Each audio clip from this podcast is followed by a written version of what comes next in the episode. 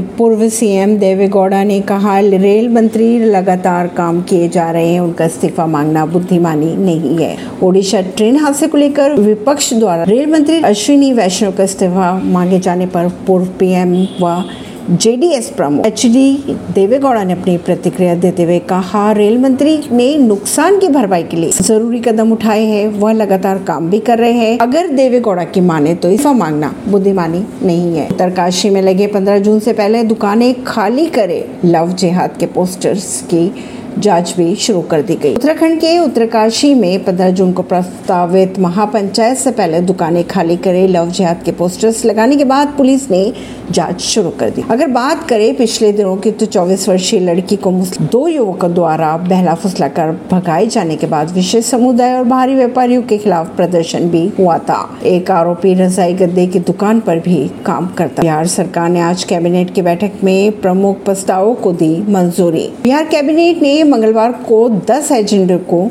मंजूरी दी। बीज वितरण हेतु 50 करोड़ स्वीकृत किए गए। पटना हाईकोर्ट ने स्टाफ कार चालक के 27 पद समेत 35 नए पदों का सृजन भी किया। पुलिस कर्मी के तौर पर कार्यरत तीन हज़ार पाँच सौ छियासठ सेवानिवृत्त सैनिकों को एक साल का सेवा का विस्तार भी बढ़ा दिया गया है।